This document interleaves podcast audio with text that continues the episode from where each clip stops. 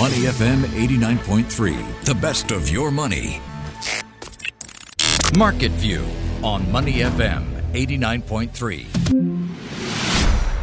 It's Market View. Time for our tour of markets in minutes. Asia Pacific markets are mixed this morning following an overnight sell off on Wall Street. Investors in Tokyo and Seoul have returned from a long weekend in a selling mood. Seoul is down more than 2%. Tokyo trading off 1.7%. Sydney really bucking the trend. The ASX 200 is in positive territory. And joining me now to break down all the market action, let's see how he's doing on day two, back at work after a long break. Good morning, Ryan Huang. Morning, Michelle. Do you get up to any 1010 sale stuff over Monday? You know what? I am resisting the urge to buy 50 yoga classes. Haha.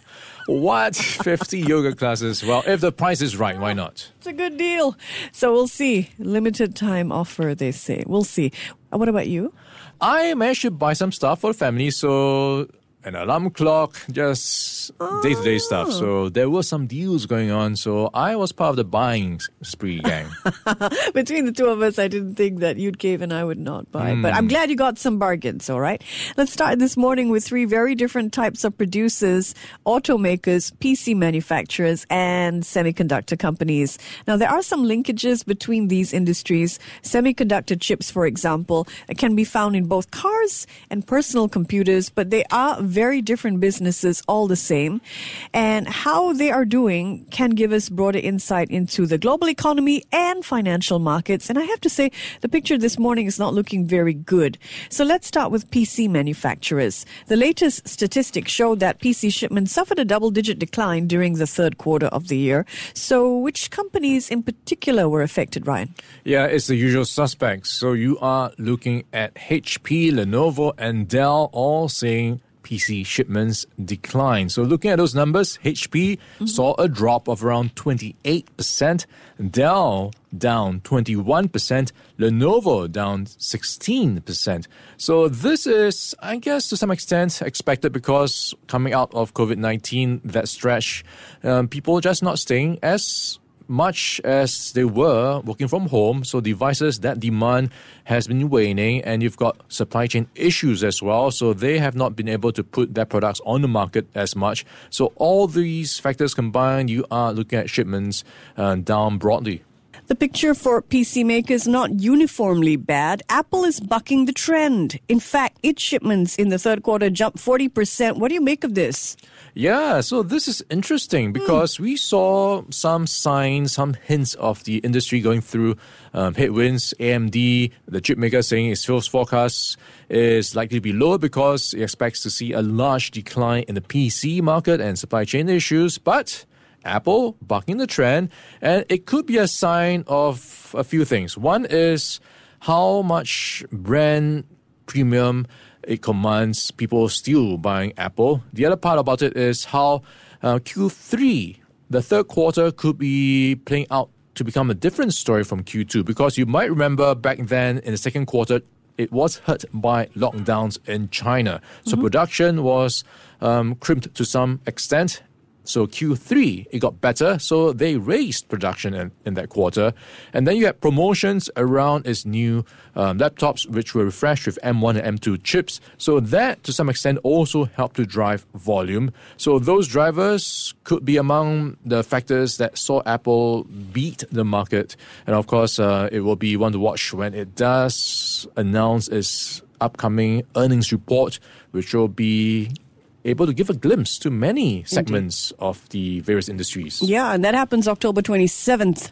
Next, let's turn to automakers. Ford and General Motors took a hit overnight after UBS downgraded the companies. So, what is behind UBS's negative view on the auto giants? Well, it's quite similar in terms of a story playing out for many things that consumers want because with high interest rates, people will be tightening their purse strings and motor vehicles will be one of those products that they could be moving away from. So you have UBS just a bit more downbeat in terms of how things are going to be like for um, both demand as well as the supply situation. That's also playing out in the PC space. So in time to come, three to six months' time, mm-hmm. UBS expects the auto industry to end up in an oversupply situation. So that's going to mean prices will have to come down eventually. Shares of Ford Motor closed down nearly 7% overnight.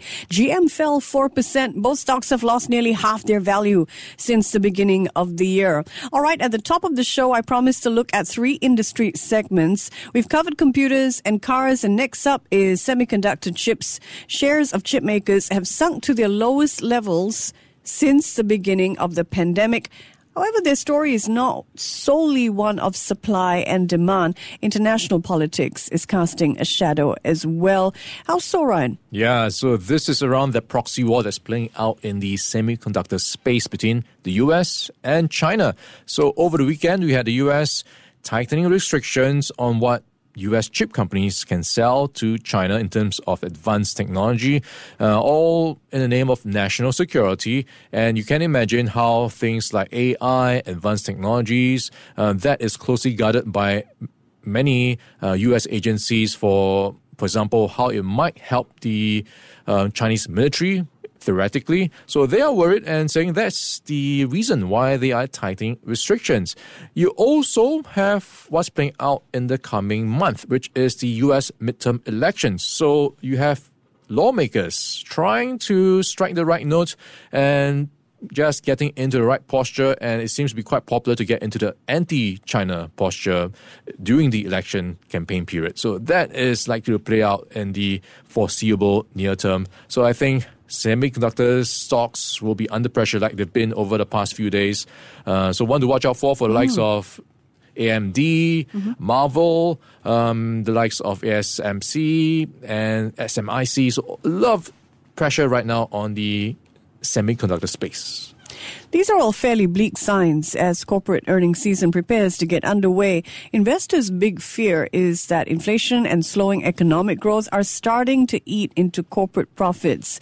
At this point, what is the likelihood that this fear will be realized? Well, that's a tough question. Depends on who you hmm. ask. If you ask JP Morgan boss Jamie Dimon, he has come out to say the market could tank by as much as 20% because of what's around the corner, mm. a potential hard landing recession.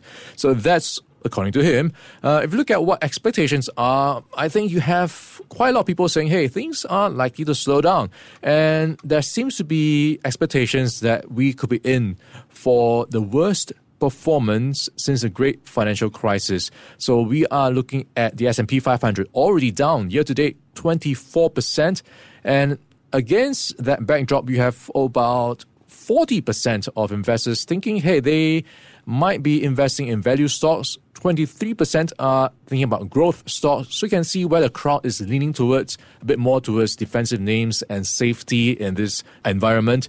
And looking at what respondents in a recent survey are looking at in terms of equities valuations. They're expected to worsen further in the coming months. Some 70% of them expect the S&P 500 price to earnings ratio to fall to a 2-year low of 14. And then this will then see a quarter of um, those respondents uh, expected to tumble to a 2008 low. That is uh, nearly 14 years, a 14 year low of 10. So you have quite pessimistic expectations of the upcoming earnings season. Indeed. We're going to know more, of course, in the coming days, but so far it is a mixed picture. Just 65 companies in the S&P 500 are warning that third quarter earnings will disappoint according to market data firm FactSet. About 40 companies are promising better than expected earnings. So it really looks like depends on who you ask right now. Next up, we're going to turn back to the Elon Musk files. Open it up. It's a big, big folder. We've talked recently about how Musk says he is prepared to acquire Twitter at his original offer price of $54.20 US cents per share and how he turned down a proposal from Twitter that would have cut billions of dollars off the price tag. Market watchers have been scratching their heads as to why Musk would want to do this. Now, some have theorized that he really, really did not want to be deposed by litigators in the trial over the acquisition. Uh, the New York Times DealBook offers another explanation. It's one that centered more on dollars and cents. Fill us in, Ryan. Yeah, here is the theory. Um, so Elon Musk has been trying to redo the deal for quite some time, but then maybe he might not want to redo the deal after all. So this is because of how the financing arrangements have been set out, right? So you've got banks on the table lending him about $12.5 billion to do the deal. Uh, so if he's trying to cut the price tag or change the price tag in any form, it means quite likely that he has to repackage the deal. And that comes with talking to banks again and resetting perhaps the terms of the deal, including interest rates. And as you would know, interest rates have been going up. So that means refinancing it at a higher burden to himself. And that may actually not be favorable to him because even though you might have a smaller price tag and you might be on the hook for higher interest payments. So, in effect, net net, it might not be beneficial for him to cut the price tag. So, despite the ongoing negotiations, or perhaps because of them, Musk and his legal team are still issuing some very public barbs against Twitter. And the latest has to do with whistleblower Peter Zatko. Tell us more. Yeah, it's quite an interesting twist where you now have Elon Musk claiming that Twitter ordered the whistleblower to destroy evidence. And this involves burning 10 handwritten notebooks and deleting 100 computer files because his boss asked him to do so. So this is the well, accusation or claim by Elon Musk, and of course, um, this is a long-running uh, court hearing that has produced a lot of interesting twists and turns. So we'll see if Twitter has anything to say about the latest um, claims. For now, they have not responded. That is right. They haven't immediately responded to what Musk is claiming here. Mm, time for corporate news and a quick game of up or down. Ryan, are you ready? Let's go. TCS, Tata Consultancy Services. All right, it's going to be a down for me. And mm. this is pretty much in line with what I've been talking about, right? People and companies seeing weakness in the coming quarters. And this is where Tata Consultancy is saying long term, a long term deal decision is likely to see some softness because um, it is uh, looking at some hesitation or some budget cuts from various clients and companies so that despite a rather good quarter going forward, it is not expecting to match it. Yeah. TCS netted more than 1 billion US dollars in the second quarter of its financial year though, so I look at that as an up. Next, let's look at the battery maker CATL. All right, this is going to be an up for me, and it's quite an easy story here. Everyone's jumping on the EV bandwagon, and the battery maker CATL is just raking it in big time. Profits are up 200% in its latest third quarter earnings. Yeah, their profits really have jumped. So definitely an up for me. Golden Energy and Resources. Okay, this is going to be an up for me. And this is with the news uh, that it is possibly going through um, an acquisition by controlling a shareholder, Widjaja family. So Golden Energy shares have been on the rise around the possible acquisition. Indeed, it is a hot stock with the talk of that possible acquisition. Golden Energy shares jumped 11% yesterday.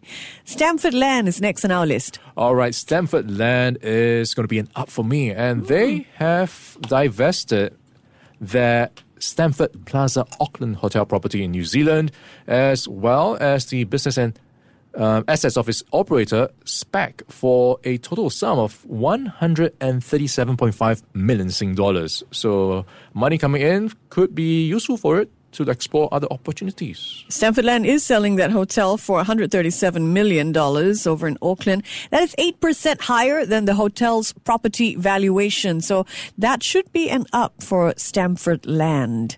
Retail S REITs. All right, I'm going up for retail because uh, we have been seeing sales going up. Um, retail sales in Singapore went up by 13% year on year in August, and that was its fifth straight month of double digit year on year growth. Coupled with the easing of restrictions, border uh, restrictions, tourists coming in, retail is set to be on the up. And we have recent events like F1 Grand Prix and more to mm. come. So that is all going to play out very well for the retail space and retail S REITs. So up for me. Up for me as well. Footfall and sales are on the rise in Singapore shopping malls, and that's good news for the downtown REITs. Let's check in on how stocks are doing this morning at 9.21 on the clock, 21 minutes into the local trading day. The Straits Times Index fell nearly one and a quarter percent yesterday to 3107. Thai Beverage and the trio of local banks led the blue chip index lower. So what's the picture like this morning? And is the STI performing any better? Yeah, like you highlighted at the top of the show, right? We've got some of the regional markets deep underwater, especially Japan and Korea, which are back online after holidays. So some catch up selling there. Um, so amidst the red right now that we're seeing across many places, Singapore seems to be a bit of a safe haven of sorts right now, up by 0.5% at 3,123. Only three counters in the red right now, and they are Jardine Cycle and Carriage down by 1.2%, followed by Hong Kong Land and Jardine Matheson Holdings. Looking at the top of the table, we have Keppel DC REIT up by 1.8%, and other stocks up by at least 1%. You've got CityDev, Frasers, LNC Trust, Wilmar, ST Engineering, and CapitaLand Integrated Commercial Trust. So all in, you've got a rather uh, good start to Tuesday. All right, one last story before I let you go. The UK's Chancellor of the Exchequer, Kwasi Kwarteng, has bowed to pressure and moved up the date for presenting a new financial strategic approach. The new date is October 31st, Halloween, and that is prompting a lot of jokes and criticism about a Halloween budget. Uh, Craig Erlam calling it quite the quote unquote horror show. So, what do you think? Was this a bad choice for dates for Yeah. Liz Truss's government? I'm not sure what they were thinking. Trick or treat, what's in your budget? And I guess it gives you some ideas what you could dress up as. The British pound, which is at scary levels right now, or a tax cut. So it's up to your imagination what you might you know, visualize into a costume. But yeah, it's a very interesting. Uh, next chapter of how this has been playing out. They had to make a few U-turns. People have been angry with many things around policies, and now they have a Halloween budget. I hope that is going to be enough to please the, the population in the UK. Yeah. Well, I'm glad that it's updating its spending agenda sooner rather than later. And thank you for some great ideas in Halloween outfits. That's going to take me beyond my usual, the inverted yield curve. Ryan Huang there. This is Market View. I'm Michelle Martin. Before acting on the information on Money FM, please consider if it's suitable for your own investment objectives, financial situation, and risk tolerance. To listen to more great interviews, download our podcasts at moneyfm893.sg or download our audio app. That's A W E D I O. Available on Google Play or the App Store.